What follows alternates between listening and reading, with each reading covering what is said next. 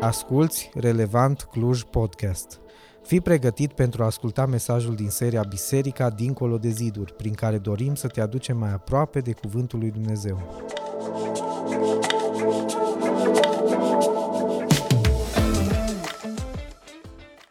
Dincolo de ziduri și întrebarea este dacă ai pășit dincolo de ziduri. Uneori temele acestea, titlurile pe care le dăm pot să pară așa un moto fain, interesant, dar care să rămână fără niciun impact real în viața noastră. Dar vreau să-ți aduc aminte că umblarea noastră cu Hristos este o umblare afară din zona noastră de confort. Dumnezeu nu vine în viața noastră să facă lucruri obișnuite, ci vine în viața noastră să facă lucruri neobișnuite, de fapt lucruri pe care noi de unii singuri nu le putem face. De aceea, orice pas, nu orice aventură, orice pas, fiecare clipă pe care o petreci cu Dumnezeu, fiecare pas pe care îl faci cu Dumnezeu este un pas în extraordinar, este un pas în ceva fantastic. Și poate că lucrul ăsta sună ciudat sau sună puțin uh, interesant pentru unii, pentru că nu neapărat se așteaptă ca, serios, chiar așa de faină e biserica, chiar așa de faină e viața de creștin. Eu am crezut că creștinism este o chestie unde te duci, sunt câțiva oameni pe acolo care, nu știu, n-au altă ocupație mai bună în viață și merg la biserică. Dragul meu, vreau să-ți spun că nu este viață mai frumoasă decât viața pe care o poți trăi cu Hristos. Nu este viață mai uh, plină de entuziasm decât viața pe care o trăiești cu Isus Hristos. Și lucrul ăsta vreau să-l descoperim. Dacă ești creștin, dar cumva, din diferite motive, n-ai descoperit această frumusețe, acest entuziasm, această bucurie a trăirii în relație cu Hristos. Aș vrea ca seria aceasta de predici să trezească în tine această dorință. Vreau să-L cunosc pe acest Isus. Pentru că asta este acea plimbare, acea viață trăită dincolo de ziduri cu Hristos. Și da, dincolo de ziduri înseamnă dincolo de zona ta de confort, acele ziduri pe care ți le pui așa ca protecție și spui, Doamne, e bine aici, hai să nu fie mai mult de atât. Hristos dă ritmul, Hristos dă direcția vieții. Așa că și astăzi vreau să te invit să deschizi Scriptura împreună cu mine în Cartea Faptele Apostolilor, capitolul 3, un capitol foarte interesant, pentru că textul de astăzi ne prezintă o minune, o vindecare miraculoasă. Și imaginați-vă că nu suntem doar cei care citim textul din dimineața aceasta, ci suntem cei care au fost prezenți în acea zi în templu, când dintr-o dată îl vezi pe omul acela pe lângă care și tu ai trecut când ai intrat în curțile templului și știai că e acolo de nenumărată vreme, pentru că toată lumea îl cunoștea, un olog, despre care Scriptura ne spune că era încă din pântecele mamei lui olog, dintr-o dată îl vezi în templu urmărind doi oameni, pe Petru și pe Ioan, sărind în sus de bucurie și lăudând pe Dumnezeu. Și cu siguranță lucrul ăsta te scoate din monotonie, cu siguranță lucrul ăsta te, te pune în uimire și spui, ce s-a întâmplat? Și cu siguranță te duci în locul acela unde omul acesta și aceștia doi încep să vorbească. Prima minune. Prima minune făcută de Petru și Ioan după ce Isus s-a înălțat la cer. Prima predică am vorbit data trecută, a fost foarte importantă și e importantă, contează. La fel și prima minune contează. De ce? Ea stabilește, dacă vreți, un tipar pentru toate celelalte minuni. Ea ne dă un scop pentru care minunile se întâmplă. Dacă vreți, un mod în care să privim la ce vrea Dumnezeu să ne comunice prin minuni, prin semne. Nu este prima dată când ucenicii fac o minune, aduceți-vă aminte lucrul acesta. Și oarecum, de data asta ești uimit parcă de simplitatea și de naturalețea cu care Petru și Ioan privesc la minunea asta. Vă aduceți aminte că ucenicii au mai făcut minuni pentru că Isus i-a trimis doi câte doi, mai întâi pe cei 12 și apoi 70 de ucenici. Și Dumnezeu, Domnul Isus, le-a dat putere și autoritate peste orice boală, peste orice duh. Și când se întorc ucenicii, sunt fascinați și spun, Doamne, până și duhurile ne sunt supuse. Și erau atât de încântați de experiența aceasta. Și Isus le spune atunci un lucru extraordinar și le zice, nu vă bucurați de faptul că duhurile vă sunt supuse ci bucurați-vă că numele voastre sunt scrise în cartea cerului. Wow! Și acum Petru și Ioan fac o minune extraordinară și sunt foarte chill. Sunt foarte liniștiți, sunt foarte natural, foarte simpli în abordarea acestei, uh, în acestei minuni. Nu, nu insistă deloc, nu fac caz pe seama acestei minuni. Și te întreb de ce? Oare s-or fi obișnuit cu minunile? E bine, hai să observăm împreună textul și hai să citim versetul 1. Faptele Apostolilor, capitolul 3, Petru și Ioan se duceau împreună la templu și notează lucrul acesta. Templul era locul prezenței lui Dumnezeu, era în înțelegerea vechi testamentală locul acela ales de Dumnezeu, Dumnezeu locuia în locul acela și aștepta ca oamenii să vină în prezența Lui la întâlnire cu El și să se închine înaintea Lui. Atât de simplu. Pentru că cine prețuiește întâlnirile bisericii, îl prețuiește pe Dumnezeu. Iisus a spus, acolo unde sunt doi sau trei care se adună în numele meu, ce se întâmplă? Eu vin și locuiesc cu ei, sunt prezent acolo. Așa că Petru și Ioan nu doar s-au dus la templu, ci s-au dus împreună la templu și te rog să observi frumusețea, dar și importanța unității. Pentru că biserica nu are nimic în comun cu individualismul. Biserica nu are nimic în comun uh, cu egoismul. Nu este despre o persoană, este despre mai multe mădulare. Fiecare pus acolo de Dumnezeu în trup cu o sarcină și o slujbă sau o slujire specifică. Individualismul pune întrebări de genul acesta, ok? Cine a făcut prima minune? Bun, am înțeles că e Petru și Ioan, dar care dintre ei? Mă interesează care e mai mare? Știți că și ei s-au certat pe chestii de genul ăsta. Care e mai mare dintre noi? Cine e mai grozav? A cui lucrarea? A cui a fost ideea? Nu-i vorba niciodată despre unul, e despre toți. Și toate acestea se pot face împreună, în unitate, în armonie. De aceea Iisus a trimis întotdeauna doi câte doi. Înțelege puterea amplificată a unității. Atunci când, când te duci cu fratele tău, când ești împreună cu frații, surorile tale, pur și simplu acolo se amplifică prezența, puterea lui Dumnezeu. De aceea și noi ne ducem și credem ca biserică în această slujire împreună. Avem o conducere prin echipe, echipe de prezbiteri, echipe de lideri. Nu este doar un vârf de lance. Există oameni care se slujesc, se ajută, se echipează, se încurajează unul pe altul. Nu sprijinim mentalitatea aceea a lupului singuratic. Oh, eu sunt grozav. Dacă eu plec din biserica asta, oh, poate ne face un bine, apropo. Pentru că dacă ai mentalitatea aia, nu e mentalitatea lui Hristos. Dar când tu te uiți la fratele tău și la sora ta și spui, mă bucur că v-am lângă mine, și că prin voi Dumnezeu îmi vorbește și mă zidește. E mentalitatea pe care Hristos o caută și, bineînțeles, și noi o căutăm. Dar textul continuă și spune că s-au dus împreună la templu la ceasul de rugăciune. Era ceasul al nouălea. Asta vorbește despre importanța pe care Petru și Ioan o acordau rugăciunii și au văzut lucrul ăsta din plin în viața Domnului Isus. Isus care se retrăgea, inclusiv după o zi foarte plină de activitate, de slujire, se retrăgea deoparte ca să se roage. I-a învățat pe ei să se roage. S-a rugat în, înaintea fiecarei acțiuni pe care a făcut-o, fiecare minuni pe care a făcut-o. Isus era și avea întreaga viață îmbibată, dacă vrei, în rugăciune. Și acel timp de rugăciune, acel timp de întâlnire cu Dumnezeu. Când mă uit la ucenici, la Petru și Ioan, îmi dau seama că aveau obiceiul rugăciunii, pentru că se duceau la ceasul rugăciunii, erau uh, câteva momente publice de rugăciune în templu și acesta probabil era una dintre ele, rugăciunea de seară, introducea rugăciunea de seară, aveau o disciplină a rugăciunii. De ce disciplina rugăciunii? Pentru că, dragul meu, tu nu te rogi numai când îți vine și când simți. Nu te rogi numai când ești constrâns. Doamne, nu mai pot, nu mai am nicio șansă. Doamne, uh, am încercat toate variantele, te am numai pe tine. Sunt bune rugăciunile alea. Dar nu uita că Dumnezeu vrea să ai o disciplină a rugăciunii, adică să am un timp pus deoparte. Apropo, tu ai un asemenea, un asemenea loc? Ai înțeles ideea asta de unitate?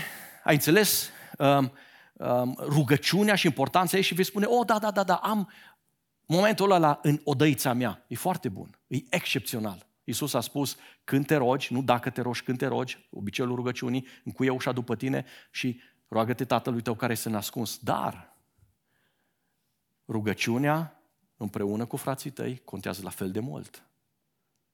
Apropo, mâine seara avem rugăciune. Hai să vedem cât contează pentru noi. Pentru că în momentul în care stau în prezența lui Dumnezeu cu frații mei, asta este ceea ce comunic. Doamne, mi este importantă relația cu tine, mi este importantă părtășia bisericii. Versetul 2 ne spune că Petru și Ioan întâlnesc un om acolo la poarta frumoasă și spune un omolog, încă din pântecul mamei lui, era dus și așezat în fiecare zi la poarta templului, cea numită frumoasă, ca să ceară milostenie de la cei ce intrau în templu. Și te uiți la omul acesta și îți dai seama că este un om cunoscut de mulți, cel mai probabil și Petru și Ioan îl cunoșteau, pentru că de câte ori intrai în curțile templului, de câte ori mergeai acolo, îl vedeai pe omul acesta. Și între Petru și Ioan și acest om se pornește un dialog, o conversație, care se încheie cu un final, cu o ofertă neașteptată de omul acesta, uimitoare. Petru și Ioan se uită la el și spun, aur și argint nu avem, dar avem să-ți dăm ceva. Și hai să citim dialogul acesta și apoi oferta, să vedem oferta lui Petru pentru olog. Când acesta i-a văzut că se apropie, pe Petru și pe Ioan, urmând să intre în templu, a cerut de la ei milostenie. Petru, ca și Ioan, s-a uitat drept la el și a zis, uite-te la noi. El a privit cu atenție, așteptând să primească ceva de la ei. Dar Petru îl dezamăgește repede și spune, Aur și argint nu avem, dar avem ceva și vrem să-ți dăm. În numele lui Iisus Hristos, Nazarinianul, ridică-te și umblă. Wow! Cum să nu fii impresionat de scena aceasta? Cum să nu fii cuprins pe de o parte de milă când te uiți la omul acesta așezat lângă poarta frumoasă a templului, acest contrast izbitor. Un om în cea mai mare nevoie și un templu atât de impunător. Numai că Petru nu doar îi comunică, vreau să-ți dau ceva, vreau să se întâmple ceva în viața ta, ci pe urmă apare minunea vindecării și întinde mâna, spune versetul 7 și 8, apucându-l de mâna dreaptă, îl ridică și deodată picioarele, gleznele i s-au întărit, a sărit în picioare și a început să umble. Și ăsta e un limbaj medical specific, ceva a intrat la loc, ceva care nu era în ordine, care era într-o dezordine a trupului lui, s-a fixat. Și hai să ne oprim aici pentru câteva învățături. Prima, nu umbla după minuni, pentru că acestea vin atunci când Dumnezeu are nevoie de ele pentru împlinirea planului său. Te-ai întrebat vreodată când se întâmplă minunile? O, noi câteodată vrem să creăm momentul acela special. Pentru că minunile par a fi momente speciale. De aceea tindem să creiem cumva contextul acela în care Dumnezeu să vină, să intervină, să facă minuni. Dar nu uita, Dumnezeu este la fel de puternic în obscuritate, dacă vrei, ca și în public, ca și în lumina reflectoarelor. Ba chiar aș spune că de multe ori Dumnezeu e mai prezent și lucrează cu mai multă putere acolo unde nu te-ai aștepta și atunci când nimeni nu se așteaptă.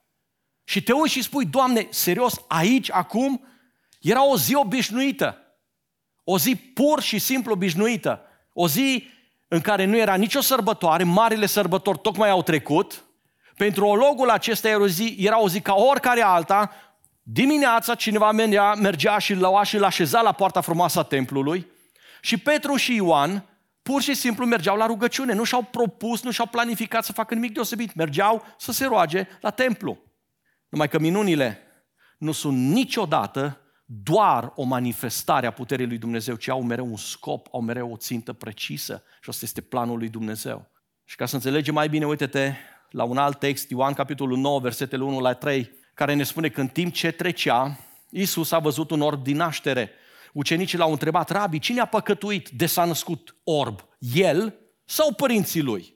Și Iisus a răspuns, n-a păcătuit nici el, nici părinții lui, ci s-a născut orb cu un scop ca să se arate în el lucrările lui Dumnezeu. Atâtea zile obișnuite în viața acestui om, dar azi Dumnezeu avea ceva deosebit în plan pentru el și o să vedem imediat și pentru alții. Erau acolo în templu oameni care aveau nevoie să audă Evanghelia. Și era acolo un olog pe care Dumnezeu îl folosește ca să atragă atenția acelor mulțimi de oameni, pentru că avea să le comunice ceva. Te-ai întrebat de ce s-a oprit Petru exact în această zi, în dreptul acestui om? Pentru că Dumnezeu are întotdeauna un plan. Doi, minunea nu se limitează niciodată doar la planul orizontal, fără să schimbe ceva în plan vertical. Fapte 3, 8 la 10 ne spune așa. Apoi, omul acesta, vindecat, pe picioarele lui, a intrat în templu împreună cu ei și umbla, săria și lăuda pe Dumnezeu. tot poporul a văzut umblând și lăudând pe Dumnezeu. Și l-au recunoscut. Oh, este cel ce stătea și cerea milostenie la poarta frumoasă a templului. Și au rămas foarte uimiți și mirați de ceea ce se întâmplase. Și observă, te rog, două lucruri aici. Omul acesta experimentează o vindecare fizică, orizontală, nevoia lui imediată a fost rezolvată de Dumnezeu, dar și una spirituală. Pentru că omul acesta care stătea și probabil că și aducea aminte de toate acele pasaje unde infirmul n-avea ce căuta acolo în templu, locul perfecțiunii, locul uh, desăvârșirii, locul unde Dumnezeu se manifesta în putere, tu, cu limitele tale, erai oprit acolo. Și spui, Doamne, eu nici nu te pot lăuda cu toată ființa mea. Pentru că am așa multe lipsuri, am așa multe um, lucruri care îmi lipsesc din viața mea, am așa multe necazuri, am așa multe limite. Dar dintr-o dată omul acesta intră cu sufletul descătușat, cu inima care laudă pe Dumnezeu. Care ar fi uh, folosul acestui olog dacă vindecarea lui ar fi fost doar fizică, doar orizontală și nu și spirituală? Cunoști cuvintele lui Isus? Ce ar folosi unui om să câștige toată lumea, întreaga lume, dacă și-ar pierde sufletul? Sau ce ar da un om în schimb pentru sufletul lui? Pentru că, dragul meu, Dumnezeu nu e interesat de trupul tău mai mult decât de sufletul tău. Niciodată. Ceea ce, ce l-a adus pe Isus în lumea noastră a fost sufletul nostru. A fost veșnicia noastră, a fost viața aceea de apoi, ca să nu trăim departe de El, pedepsiți împreună cu diavolul și îngerii lui, ci să avem șansa aceasta mântuirii de a ne împăca cu El. De aceea dăm voie să spun ceva foarte important și poate îți notezi lucrul acesta. Tu n-ai nevoie de o minune trecătoare, ci ai nevoie de o mântuire nepieritoare. Întotdeauna când privești, gândește-te că e ceva mai mult decât orizontal. Trebuie să se întâmple ceva și în relația ta cu Creatorul tău, cu Dumnezeul tău. Nu fi unul dintre cei care îl caută pe Isus doar pentru intervenții din acelea senzaționale sau situații excepționale ci caută-L pe Dumnezeu pentru ceea ce poți să facă în lăuntrul tău. Ascultați ce spune Isus în capitolul 6, Ioan capitolul 6, versetele 26-27, Iisus le-a răspuns celor care tocmai au mâncat uh, din pâinile acelea înmulțite de Isus, au văzut minunea aceea extraordinară, uh, îl caută pe Isus a doua zi, nu-l găsesc, așa că trec lacul, trec Marea Galilei și când îl găsesc în sfârșit, oh, învățătorule, aici ești, și Isus se uită la ei și spune, oh, adevărat, adevărat vă spun, că voi nu mă căutați sau uh, voi, voi mă căutați nu pentru că ați văzut semne. Și atenție, când spune acolo ați văzut semne, trebuia să recunoașteți că aceste semne sunt ceea ce prorocii au profețit despre Mesia că va face și văzând, recunoscând acele semne, de fapt voi să recunoașteți că eu sunt trimisul lui Dumnezeu și să credeți în mine ca prin credința în mine să ajungeți să aveți viață veșnică. Asta este legătura. Adevărat vă spun că voi nu mă căutați pentru că ați văzut semne, ci pentru că ați mâncat din pâini. Și v-ați săturat. Ochii lor erau blocați doar pe orizontal. O, oh, nu mă interesează mai mult de atât. Pe mine mă interesează să-mi dai vindecare, să-mi dai mâncare, să-mi dai eliberare, să-mi dai succes, să-mi dai relații faine. Lucrați nu pentru mâncarea care se strică, spunea Isus, ci pentru mâncarea care rămâne pentru viața veșnică și pe care o dă Fiul omului, căci pe El și-a pus pecetea Dumnezeu, Tatăl. Și apoi rostește acele cuvinte extraordinare, eu sunt pâinea vieții. Eu sunt pâinea vieții, mai mult decât pâinea acea de toate zilele. Eu sunt pâinea care satură sufletul. Și apoi Iisus vorbește în Ioan 10, la fel, 37, 38, cu poporul, cu mulțimea și spune, dacă nu fac lucrările tatălui meu, să nu mă credeți. E extraordinar. Nu știu dacă ați sesizat cuvintele astea. Iisus le spune celor care îl ascultau să nu mă credeți doar pentru ce vă spun, ci testați lucrările mele cu ceea ce tatăl meu a rostit prin sfinții proroci încă dinainte, ca să vedeți că ceea ce vă spun eu este exact voia și planul tatălui. Dar dacă le fac, dacă ai văzut în lucrările acestea, dacă ai văzut în minunile acestea, în orizontalul tău, că am putere și autoritate, atunci uită-te și spre lucrurile verticale, uită-te și spre veșnicie. Dacă le fac, chiar dacă nu mă credeți pe mine, credeți măcar lucrările acestea ca să cunoașteți și să înțelegeți că Tatăl este în mine și eu în Tatăl. Și din momentul acesta, când Petru și Ioan fac acea minune orizontală fizică în viața acestui olog, se deschide o perspectivă înspre planul vertical și o oportunitate extraordinară de a predica Evanghelia. Pentru că, da, minunile captează atenția, ca apoi să poți îndrepta inima oamenilor spre Isus. Trei, minunile nu se limitează niciodată doar la tine. Foarte important. Pentru că planul lui Dumnezeu este mult mai larg. Da, noi de multe ori ne rugăm limitând lucrurile. Doamne, e vorba despre mine, e vorba despre copilul meu, e vorba despre familia mea, e vorba despre situația în care eu mă aflu, e vorba despre contextul meu. Egoism. Dar ține minte și nu uita asta vreodată, nu-i niciodată despre tine, ci întotdeauna despre El. Uh, capitolul 3, versetul 11 ne spune că în timp ce omul acesta mergea după Petru și Ioan, tot poporul uimit a alergat la ei în porticul numit al lui Solomon. Și dintr-o dată nu e vorba doar de acest olog. Dintr-o dată e vorba despre toți care erau acolo. Pentru că ăsta este principiul care conduce viața unui ucenic vertical, și anume, am fost binecuvântat ca să pot să fiu o binecuvântare pentru alții. De aceea minunea nu e a ta, ci minunea este un mijloc prin care tu să-L poți glorifica pe Dumnezeu. Nu te poți lăuda cu ea, nici tu cel care ai beneficiat de ea și nici tu prin care Dumnezeu a înfăptuit minunia. Tu ești doar un slujitor. Orice minune pe care Isus o face în viața ta trebuie să aibă o continuare. Tu nu ești punctul final al binecuvântării niciodată. Cine oprește binecuvântarea doar la El, în dorința de a avea mai mult, atenție, pierde totul. Acesta este egoism, este lăcomie, este aroganță și Dumnezeu stă împotriva celor mândri. Și vreau să-ți aduc aminte doar de o pildă pe care Domnul Isus o dă cu un datornic care stă în fața stăpânului său și nu are nicio șansă să-și plătească datoria, dar stăpânul se uită la el și spune, trece în dreptul lui iertat. Și omul acesta este extraordinar de ușurat, de bucuros și pleacă din prezența stăpânului. Doar că pe drum întâlnește un prieten de-a lui, un coleg de-a lui, care îi datora o sumă infim mai mică, pe care el o putea ierta fără probleme, exact cum stăpânul a iertat pe el de datoria lui aia mare. Doar că el nu poate să dea mai departe binecuvântarea. Minunea se oprește la el. Doamne, asta am vrut. Dacă ai ști cât m-am rugat să mă eliberez de chestia asta, dacă ai ști cât îmi doresc, Doamne, și Dumnezeu îți dă minunea, Dumnezeu face eliberarea asta în viața ta. Problema este ce faci tu de aici înainte.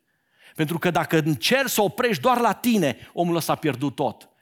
În dreptul lui se șterge acea decizie de iertare și din nou este incriminat. Și stăpânul zice, mergeți, luați-l și aruncați-l în închisoare, nu numai pe el, dar și familia lui, până va plăti ultimul bănuț care mi-l datorează. Dragul meu, minunile atrag atenția, dar întrebarea este ce faci cu atenția asta care se îndreaptă asupra ta.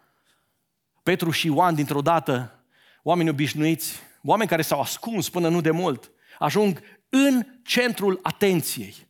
Atrag atenția ologului pentru că omul ăsta nu se mai desparte de ei, atrag atenția mulțimii, versetele 9 la 11, pentru că toți ochii sunt îndreptați spre ei și atrag și atenția liderilor religioși, preoții, saducheii, comandatul gărzii templului. Uitați-vă ce spune capitolul 4, primele două versete. În timp ce Petru și Ioan vorbeau poporului, au venit la ei preoții, comandantul gărzii templului și saducheii, foarte supărați. Din cauza că învățau poporul și vesteau în numele lui Isus învierea dintre cei morți. Așa că poruncesc să ia să arunce în închisoare și a doua zi, a doua zi vin chiar mai mulți, Uitați-vă la versetele 5 și 6. În ziua următoare s-au adunat în Ierusalim conducătorii iudeilor, bătrânii, cărturarii, marele preot Ana, Caiafa, Ioan, Alexandru și toți cei ce erau din neamul marilor preoți. Ce vâlvă, ce atenție! Și toți îți cu ochii pe Petru și Ioan. Și Petru și Ioan vin și spun următorul lucru. Nu e despre noi, e despre El.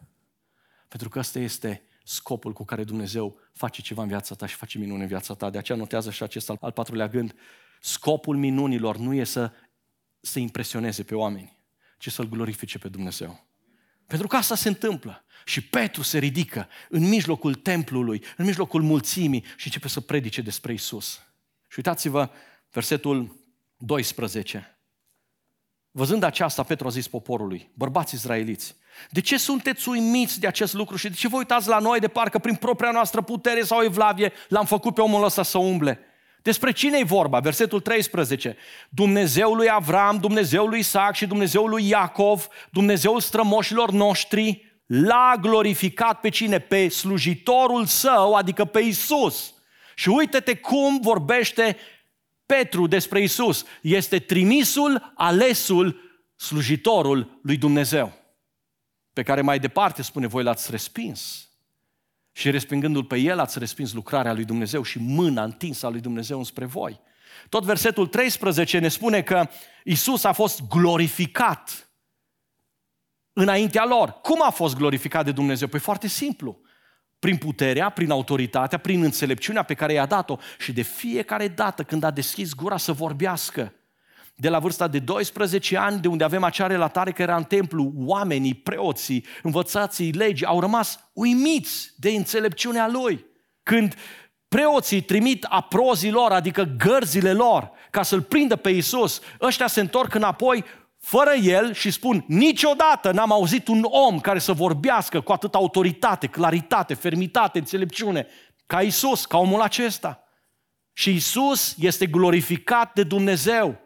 Și apoi este glorificat în învierea Lui. Pentru că atunci când au crezut că l-au eliminat de tot și au terminat cu El, a treia zi, Isus înviază și intră în febra aceea, cum să mintă, cum să acopere, cum să uh, oprească poporul să audă vestea aceasta. Și acum, dintr-o dată, ucenicii lui vin și aduc această veste. Nu, nu, el nu este mort, el a înviat și noi suntem martorii lui.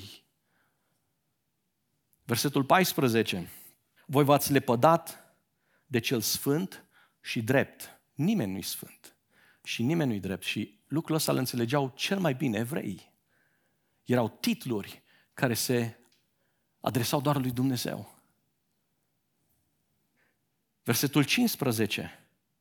Voi l-ați omorât pe prințul vieții, pe care Dumnezeu l-a înviat dintre cei morți și a cărui martor suntem noi. Și când îl numește prințul vieții, dacă vă uitați și în notele de subsol sau depinde de ce scriptură ai, prinț înseamnă înainte mergător sau cel care începe deschizătorul de drumuri, dar și creatorul și autorul vieții. Cu alte cuvinte, viața este ascunsă în El. Nu există viață în afara Lui. De aceea Ioan, capitolul 1, primele patru versete, citim, la început era cuvântul, cuvântul era cu Dumnezeu și cuvântul era Dumnezeu. El era la început cu Dumnezeu și toate lucrurile, tot ce există a fost făcut exclusiv prin acest cuvânt întrupat, prin Isus Hristos. El, în El era viața și viața era lumina oamenilor. Și acum Petru vine și spune, hei, despre Isus vreau să vorbesc. Și încă un lucru, tot în versetul 15, Isus a fost înviat din morți, pentru că moartea nu poate stăpâni asupra vieții niciodată. De aceea spune Petru, El este singurul mântuitor, El este singurul domn, El este singurul stăpân, El este singurul eliberator, nu este altul, nu aștepta pe altul, nu te gândi la altul, nu te încrede în altul, nu te închina altuia, pentru că nu ai altă șansă să ajungi în prezența lui Dumnezeu decât prin Isus Hristos. Și uitați-vă la versetele 22 și 23 care sunt atât de importante, pentru că Petru pur și simplu ia încă o dată o doză de scriptură și le aduce înainte. Moise a zis, Domnul Dumnezeul vostru vă va ridica dintre frații voștri un profet asemenea mie, de el să ascultați în tot ce vă va spune. Dacă cineva nu va asculta de acel profet, va fi nimicit din popor. Acum voi l-ați omorât. Voi l-ați respins. Înțelegeți care este soarta celor care îl resping? Și oamenii vin și spun, ok, ce să facem? Și la fel ca în prima predică, Petru nu ezită să ducă pe oameni la pocăință. Versetul 17, acum fraților știu că ați făcut așa din neștiință. La fel ca și conducătorii voștri. Dar Dumnezeu a împlinit astfel ceea ce a prevestit prin gura tuturor profeților, și anume, Hristosul său urma să sufere. Pocăiți-vă deci și întoarceți-vă la Dumnezeu ca să vi se șteargă păcatele și să vină astfel din prezența Domnului vremuri de înviorare și El să-L trimită pe Cel pe care l-a desemnat, hotărât, ales, mai dinainte, pentru voi. Cine-i? Pe Iisus Hristos. Pe care voi l-ați omorât, dar pe care moartea nu l-a putut ține. Și de aceea este viu și stă la dreapta lui Dumnezeu, pe care cerul trebuie să-l primească până la vremurile restaurării tuturor lucrurilor, așa cum a rostit Dumnezeu, încă din vechime, prin gura sfinților săi profeți.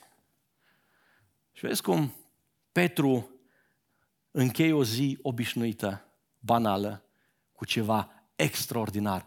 Pentru că Scriptura ne spune, în capitolul 4, versetul 4, mulți din cei ce au auzit cuvântarea au crezut.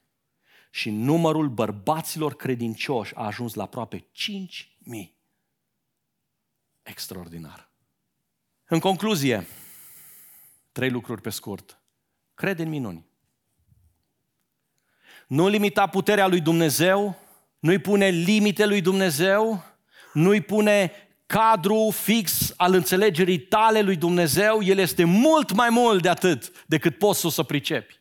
Noi credem că Dumnezeu lucrează și astăzi cu aceeași putere, cu aceeași autoritate. Dumnezeul nostru este un Dumnezeu al extraordinarului și al supranaturalului și nimic și nimeni nu-l poate limita sau împiedica. De aceea credem în darurile Duhului Sfânt pe care Tatăl le-a dat prin promisiunea Lui, peste toți credincioșii, cei care cred în Isus și prin ele lucrează în noi și prin noi ca să jidească împărăția și trupul bisericii. Petru și Ioan au crezut, de aceea n-au fost surprinși deloc. Au avut acea confirmare în acel moment că Dumnezeu, că Isus împlinește ceea ce le-a spus. Voi mergeți și predicați Evanghelia și lăsați-mă pe mine să lucrez după planul meu. Dar crezând lucrul acesta, voi să îndreptați oamenii spre mântuire prin credință. De așa crede în minuni. Când Petru s-a oprit în, în dreptul acelui om și i-a spus, scoală-te și umblă. Vă dați seama că un om care nu a umblat niciodată stă și se uite și spune, ok, bani nu mi-a putut da, acum mă amăgesc cu povești de genul ăsta să mă scol să umblu.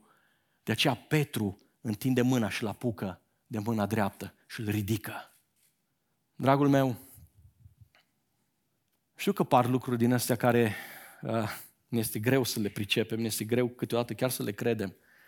Dar când simți că Dumnezeu îți dă o confirmare puternică în Duhul tău prin Duhul Său, să te oprești în dreptul unui om care are o nevoie, fă pentru că nu e vorba despre puterea ta, e vorba despre puterea Lui. E vorba despre gloria Lui și e vorba despre planul Lui. De aceea, doi, fi mereu gata de slujire. Fi mereu gata de slujire. Și mă întorc la ideea aceea, nu știm exact și iertați-mi spiritualizarea aceasta, dar dacă Petru și Ioan au trecut poate de nenumărate ori pe lângă omul acesta așezat în fiecare zi la poarta frumoasă a templului, ce anume l-a făcut pe Petru ca de data asta să se oprească în dreptul lui? Pentru că știa că nu are bani. Apropo, când te-ai oprit ultima dată în dreptul unui cerșător și ai oprit un altul pe stradă, nu mă poți împrumuta cu 10 lei să-i dau la ăsta. Nici Petru n-a făcut lucrul ăsta. Petru știa că nu are bani, așa că în momentul în care omul ăsta le-a cerut milostenie, Petru i-a spus foarte sincer, aur și argint n-am, pur și simplu n-am. Și atunci de ce te-ai oprit? Ceva în mine îmi spune că Dumnezeu are să-ți ofere ceva mai mult decât aur și argint. Și Petru simte că Dumnezeu vrea să facă ceva prin el pentru acest om. Și vei spune, oh, dar cum e cu darul spiritual? N-am primit darurile astea spirituale ca noi să decidem când, unde, cum, ce? Nu știu, spunem tu. Hai să citim versetul 12. Văzând aceasta, Petru a zis poporului, bărbați izraeliți, de ce sunteți uimiți de acest lucru, adică de minunea asta? Cum să nu fiu uimit de o minune? Dar de ce sunteți uimiți și de ce vă uitați la noi de parcă noi prin propria noastră putere sau evlavie l-am făcut să umble. Petru vine și spune, măi, oameni buni, stați puțin. Nu noi, prin puterea noastră și nici prin pioșenia noastră și nici prin evlavia noastră n-am făcut minunea în trupul acestui om. Dar cine? Versetul 16. Pe baza credinței în numele Lui, însuși numele Lui, adică Isus, l-a întărit pe omul acesta pe care îl vedeți și îl cunoașteți. Și credința care este prin Isus i-a dat această vindecare de plină înaintea voastră a tuturor. Știi cine ești tu? Un slujitor. Atât. De aceea nici prima dată, versetele 7 și 8, când l-a prins de mână și l-a ridicat, și nici a doua oară, în versetul 17, când Petru ar fi putut să spună, hei, um, hai să vă explic chestia asta cu minunea, poate nu o înțelegeți. Petru nu insistă pe minunea în sine, ci Petru imediat duce atenția spre Isus. Pentru că el spune, oameni buni, plan orizontal, e ok, e fain, mulțumim Domnului pentru el, dar ce mai important este să-L cunoști pe Isus. De aceea, oprește-te când Duhul Sfânt îți spune să te oprești înaintea unui om. Pentru asta fi sensibil la îndemnurile Duhului Sfânt. Ia atitudine, acționează, vorbește, dacă trebuie, mustră, încurajează, crede, Fii gata să te lași folosit de Dumnezeu, pentru că Dumnezeu folosește pe cei care stau înaintea Lui ca un instrument, ca o modalitate prin care El poate să intervină în viața altora. De aceea Petru îi spune, uită-te la noi. Ce a vrut să spună Petru cu asta? Că suntem grozavi, din potrivă. Spune, nu avem să-ți dăm nimic, suntem obișnuiți, suntem săraci, crezi că noi te-am putea ajuta în vreun fel? Dar Petru vine și spune, uite-te la noi, pentru că aș vrea să vezi ceva dincolo de puterea noastră, de imaginea noastră, de capacitatea noastră. Și uneori este greu să inviți oamenii să se uite la tine. Hai să fim sinceri. Uneori ne este teamă, uneori ne este rușine. Uită-te la noi, invită oamenii să privească la tine și ajută-i să înțeleagă că ești uman, că ești ca ei, că ești obișnuit, că n-ai nimic care se datorează ție, că nu suntem cu nimic mai grozav decât alții, mai buni, mai vrednici. Dar ce contează foarte mult este cine locuiește în tine. Și contează foarte mult în slujire să te cobori la nivelul celui pe care, celui pe care îl slujești. Să nu-i dai sentimentul ăla de aroganță, de grozav. Oi, uite, noi vrem să ne rugăm pentru tine. Nu uita că și diavolul poate să facă multe intervenții în viața oamenilor și el are putere, dar doar intervenția lui Dumnezeu schimbă planul fizic și schimbă și cel spiritual. Și trei, nu subestima nevoile oamenilor. De ce avea nevoie acest om? Mă uit la el, cu siguranță avea nevoie de bani. Dar știm că banii nu sunt un ajutor de plin. Astăzi sunt, mâine nu sunt. Și atunci spui, mai, știi, măcar strictul necesar. E ok astăzi și mâine și poimine și uite în felul ăsta să-și ducă și el dragul de el, traiul până la final. Alții ar fi spus, eu cred că omul ăsta are nevoie de prieteni faini, de relații. De ce? Păi uite, uh, fiind o log, nu se poate purta pe sine și măcar oamenii ăștia vin și l aduc în fiecare zi la poarta templului și lasă acolo. Și alții vor spune, nu, nu, nu, uite, asta este nevoia, vindecare. Sănătatea e mai importantă decât orice, nu-i așa? O, și ne rugăm pentru sănătate. Nevoia lui mare era să fie sănătos, dar nevoia lui cea mai mare era să fie mântuit. Când stai înaintea oamenilor, nu fi superficial.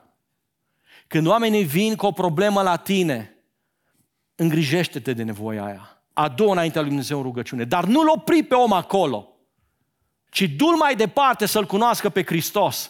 Prima nevoie a noastră este Isus. De aceea prima minune este despre Isus. Și când te uiți la textul acesta, 26 de versete în capitolul 3, îți dai seama că o treime vorbesc și introduc minunia și două treimi vorbesc despre cine este Isus. Oare de ce? Ați auzit oameni care se laudă cu faptele lor? Care se laudă cu reușitele lor? Atenție! Nu doar că Isus îți poate rezolva situațiile acelea nerezolvabile în viață, dar Isus trebuie să devină totul în viața ta. De aceea nu te opri doar la anumite aspecte. Minunile ne conduc la Isus. Minunile pot schimba contextul tău, dar cuvântul lui Dumnezeu poate schimba destinul tău. De aceea, când stai în prezența lui Dumnezeu, cerând intervenția lui în viața ta, Deschideți inima nu doar pentru nevoile pe care tu le conștientizezi imediate, ci lasă-L pe El să lucreze în mod deplin și absolut în viața ta și mai ales mântuire veșnică.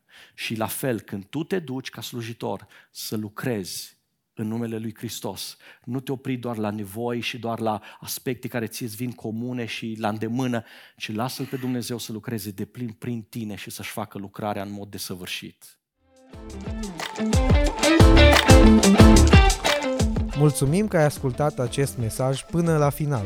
Ne găsești pe Facebook și Instagram pentru a fi în contact cu ceea ce împărtășim noi.